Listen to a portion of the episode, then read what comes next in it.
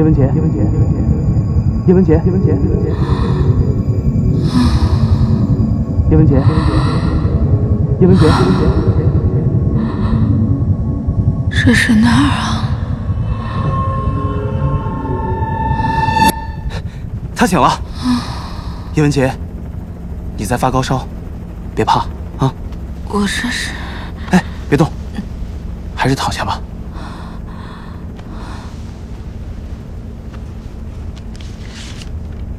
叶文洁，这篇太阳辐射层内可能存在的能量界面和其反射特性的论文是你写的吗？肯定是的，这还用证实吗？哦，忘了介绍，这位呢是红岸基地的雷志成政委，我是杨卫宁，基地的总工程师。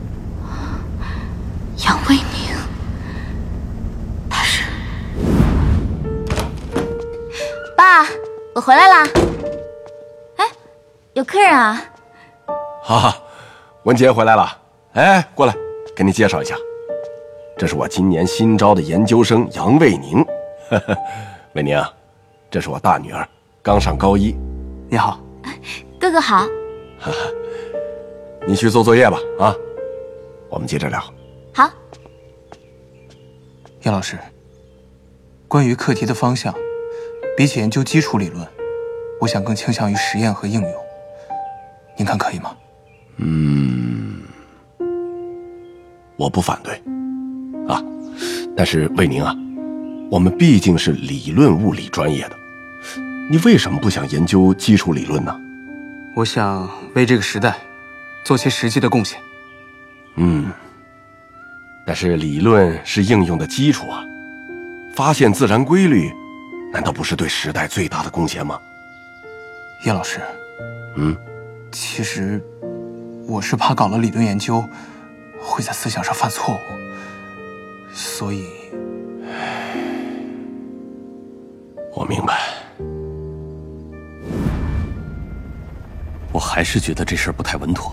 那你能从正常渠道给我需要的人吗？哎，这种专业，从军队内部找不到的，如果从地方上找，那问题就更多了。那你还担心什么？你又不是不知道这个项目的保密级别，首先得参军，更大的问题就是在基地的隔离工作周期，这都写在保密条例上了。那么长时间，家属随军怎么办？哪个家属会愿意啊？我之前找的两个合适的候选人，他们俩宁肯待在武器干校也不来。当然，硬调也可以，但这种工作的性质，要是不安心，什么都干不出来的。对呀，所以只能这么办。这也太违反常规了。这个项目本来就违反常规，出了事我负责就是了。哎呦，我的杨总啊，这责你负得了吗？你是一头钻在技术里了，红案可是和其他国防重点项目不一样，它的复杂是复杂在技术之外的。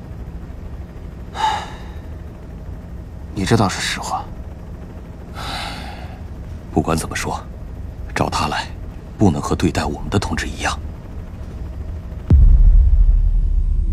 《三体》宇宙授权，刘慈欣原著，喜马拉雅出品，七二九声工厂配音，《三体》广播剧第一季第五集《红岸基地》。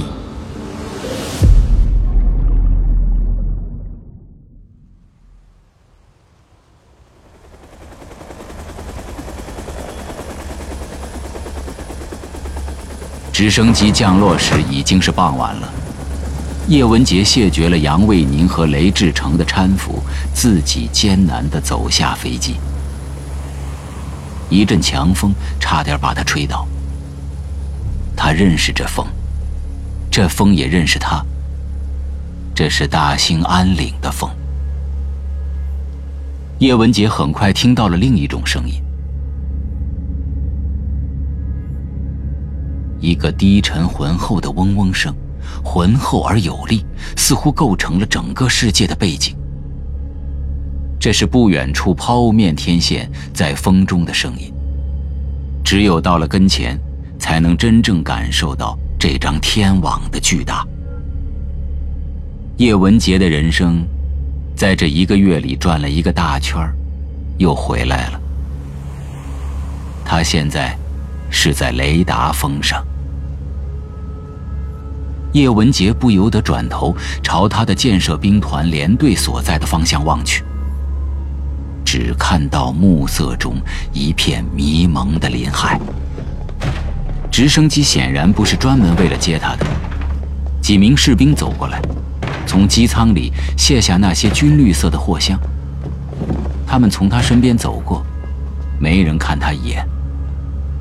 他和雷志成、杨卫宁一行三人继续向前走去。叶文杰发现雷达峰的峰顶是这样的宽阔，在天线的下面有一小群白色建筑物，与天线相比，它们像几块精致的积木。三人正朝着有两名哨兵站岗的基地大门走去，走到门前，他们停了下来。叶文杰，在进大门前，我要把话说清楚。你的反革命罪行证据确凿，审判也是罪有应得。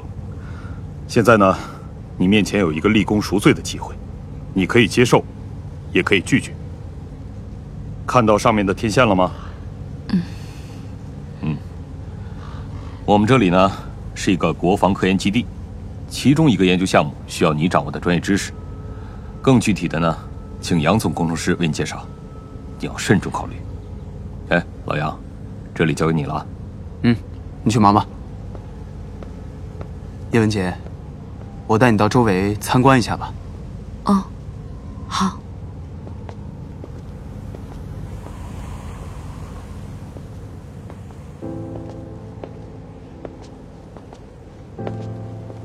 你还记得我吧？记得。其实雷政委说的不对，这不是什么机会。我从法院军管会那了解过了。虽然程丽华主张重判，但具体到你的情节，刑期最多也就是十年。要是再减个刑，也就是六七年的样子。而这里是最高密集的研究项目，以你的身份走进这道门，可能就就怎么样？就一辈子都出不来了。我进去。叶文杰，你不用这么急着做决定，可以先回到飞机上好好考虑一下。飞机要三个小时以后才起飞呢。你要是拒绝，我就送你回去。我不回去，我们进去吧。哎，我劝你还是慎重点吧。你清楚这意味着什么吗？嗯，我可以在这里待一辈子。那就进来吧。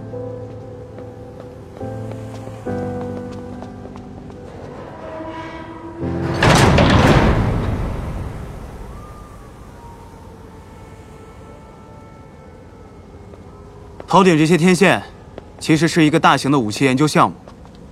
如果成功，它的意义可能比原子弹和氢弹都大。哦。前面那座大楼是我们的发射控制室。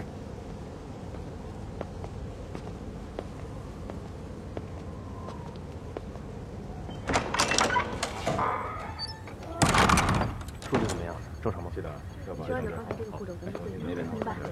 这里暖和点你先等一会儿啊。我去安排好你的住处就过来。我还是在外面等吧。你以后就是基地的工作人员了，除了少数的地方，你哪里都可以去。啊，我的意思是说，我还是去外面吧。好吧。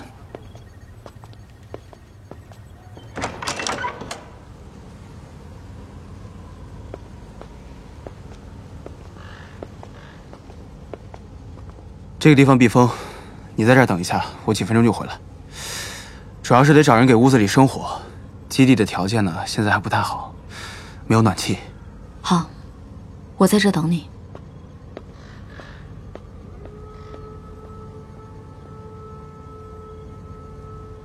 能源单元报告恢复了吗？正在恢复，干扰检测再看一下。是，一切就绪，同志们，准备发号施令。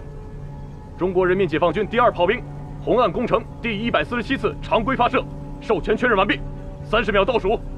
目标类别甲三，坐标序号 BN 二零幺九七 F，定位校核完毕，二十五秒倒数，发射文档号二十二，附加五续传，五，文档最后校核完毕，二十秒倒数。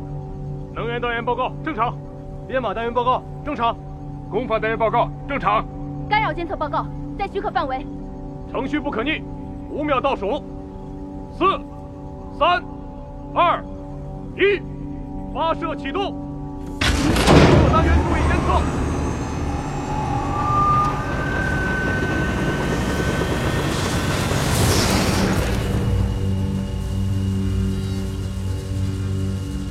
叶文杰感到脸上有轻微的瘙痒感，他知道一个巨大的电场出现了。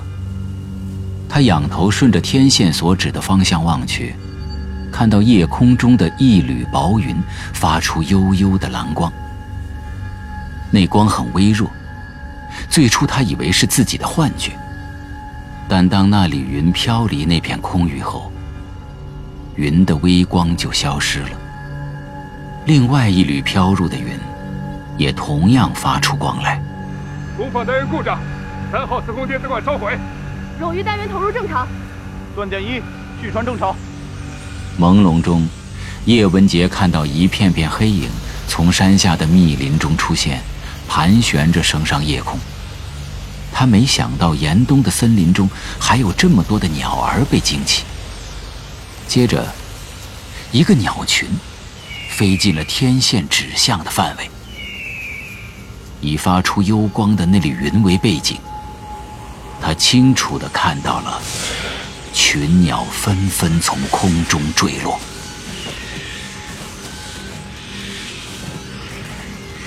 这一过程大约持续了十五分钟，天线上的红灯熄灭了，叶文洁皮肤上的瘙痒感也消失了。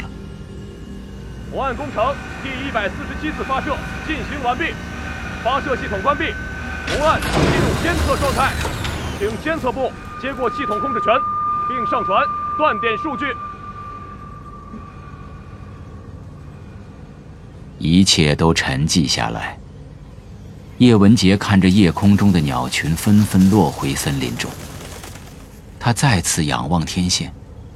感觉它像一只向苍穹张开的巨大手掌，拥有一种超凡脱俗的力量。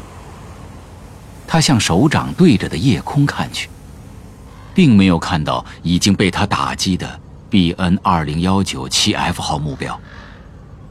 在稀疏的云缕后面，只有一九六九年寒冷的星空。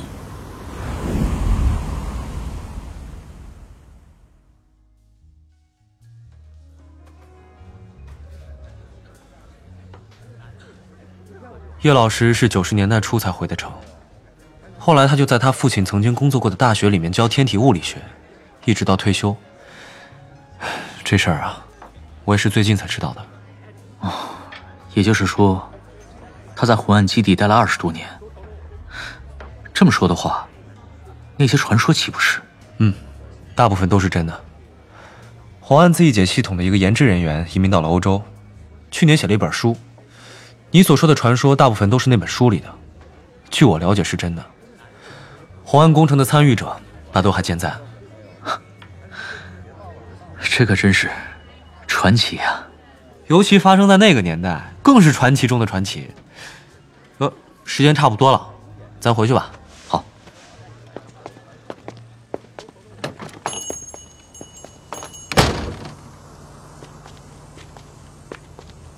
照向射电天线的聚光灯已经熄灭，天线在夜空下变成了简明的黑色二维图案，仿佛是一排抽象的符号，以同一个仰角齐齐地仰望着宇宙，似乎在等待着什么。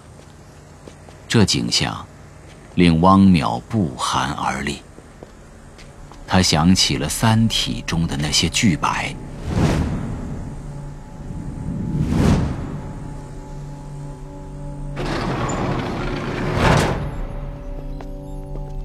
哎，正好，一点了，咱们去终端看看，宇宙有没有闪烁？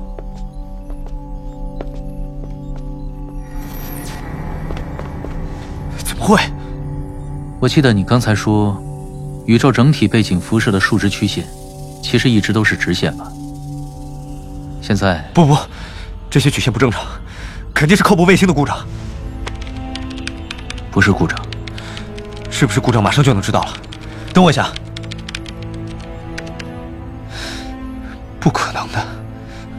能的，怎么可能三颗卫星的宇宙背景辐射数据一模一样？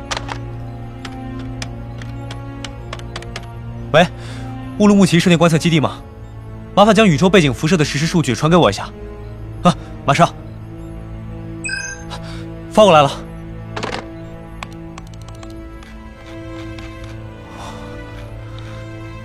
竟然是一样的，宇宙真的在闪烁。能把前面的曲线打印出来吗？啊，好。给我支笔。啊，给。你干什么呀？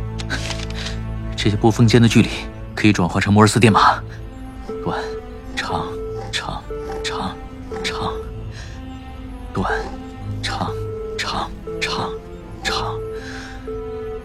这些代表时间。这是一千一百零八时，二十一分三十七秒。下面这个是二十一分三十六秒。倒计时还剩一千一百零八小时。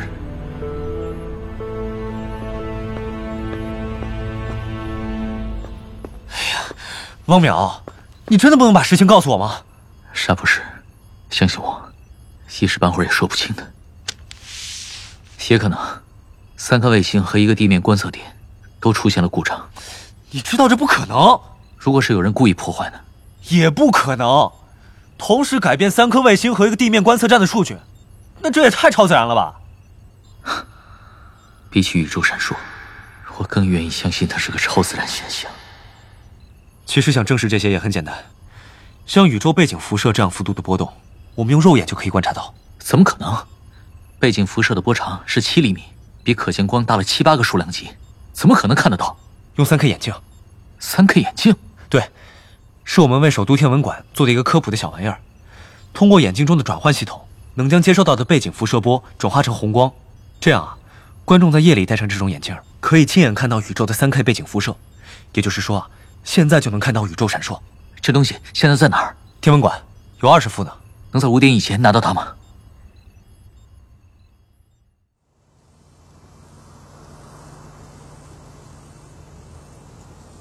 天文馆的人会在门口等您，我就不和您一起去了。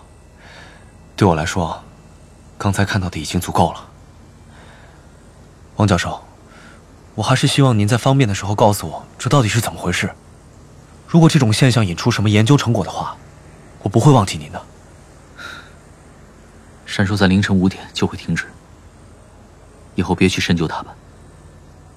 相信我，不会有什么成果的。我明白了。现在科学界出了一些事，是吗？是的。轮到我们了吗？至少轮到我了。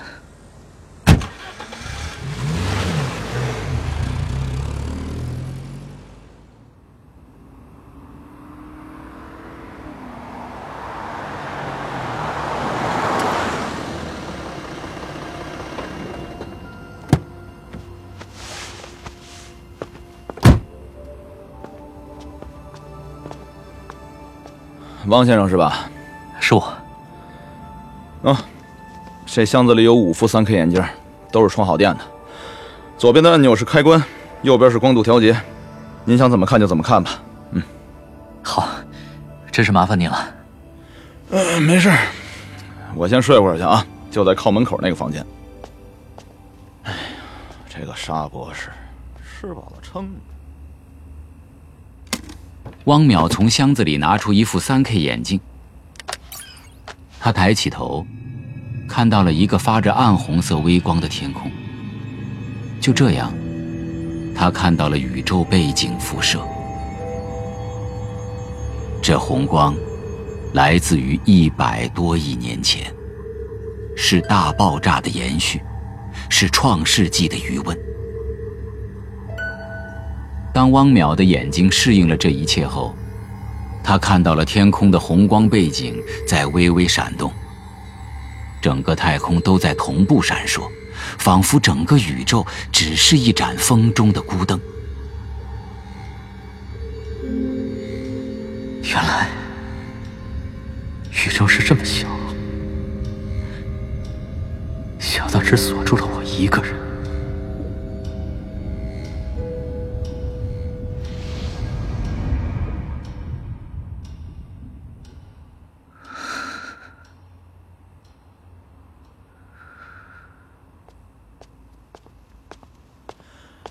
王先生，看完了吗？看完了。哎呦，哎啊，您没事吧？没，没什么。我看完了，谢谢你。不客气。嗯，那什么，那我先回去了啊。嗯。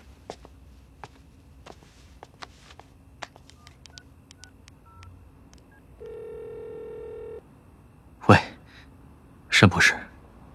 倒计时的尽头是什么？不知道。不知道。好一个不知道！倒计时的尽头，可能就是我的死期吧，也可能是世界末日。甭管是什么，剩下的上千个小时，你让我怎么过？人肉计时器吗？还是一口丧钟？都不知道是交给谁听的。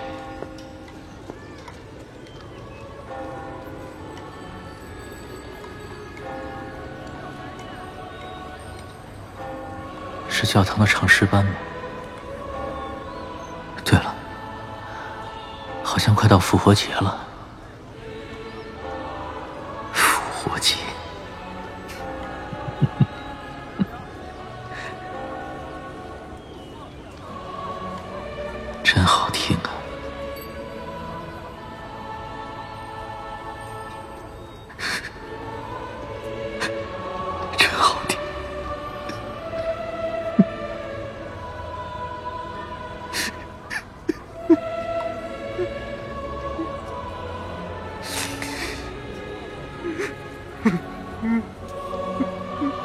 在圣月的庄严深远中，汪淼再次感到宇宙变小了，变成了一座空旷的教堂，穹顶隐没于背景辐射闪烁的红光中，而他，则是这宏伟教堂地板砖缝中的一只小蚂蚁。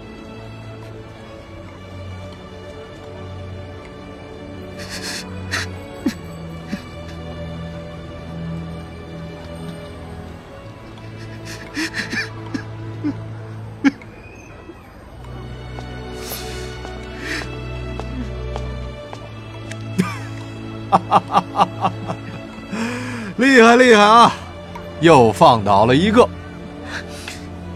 你，史强。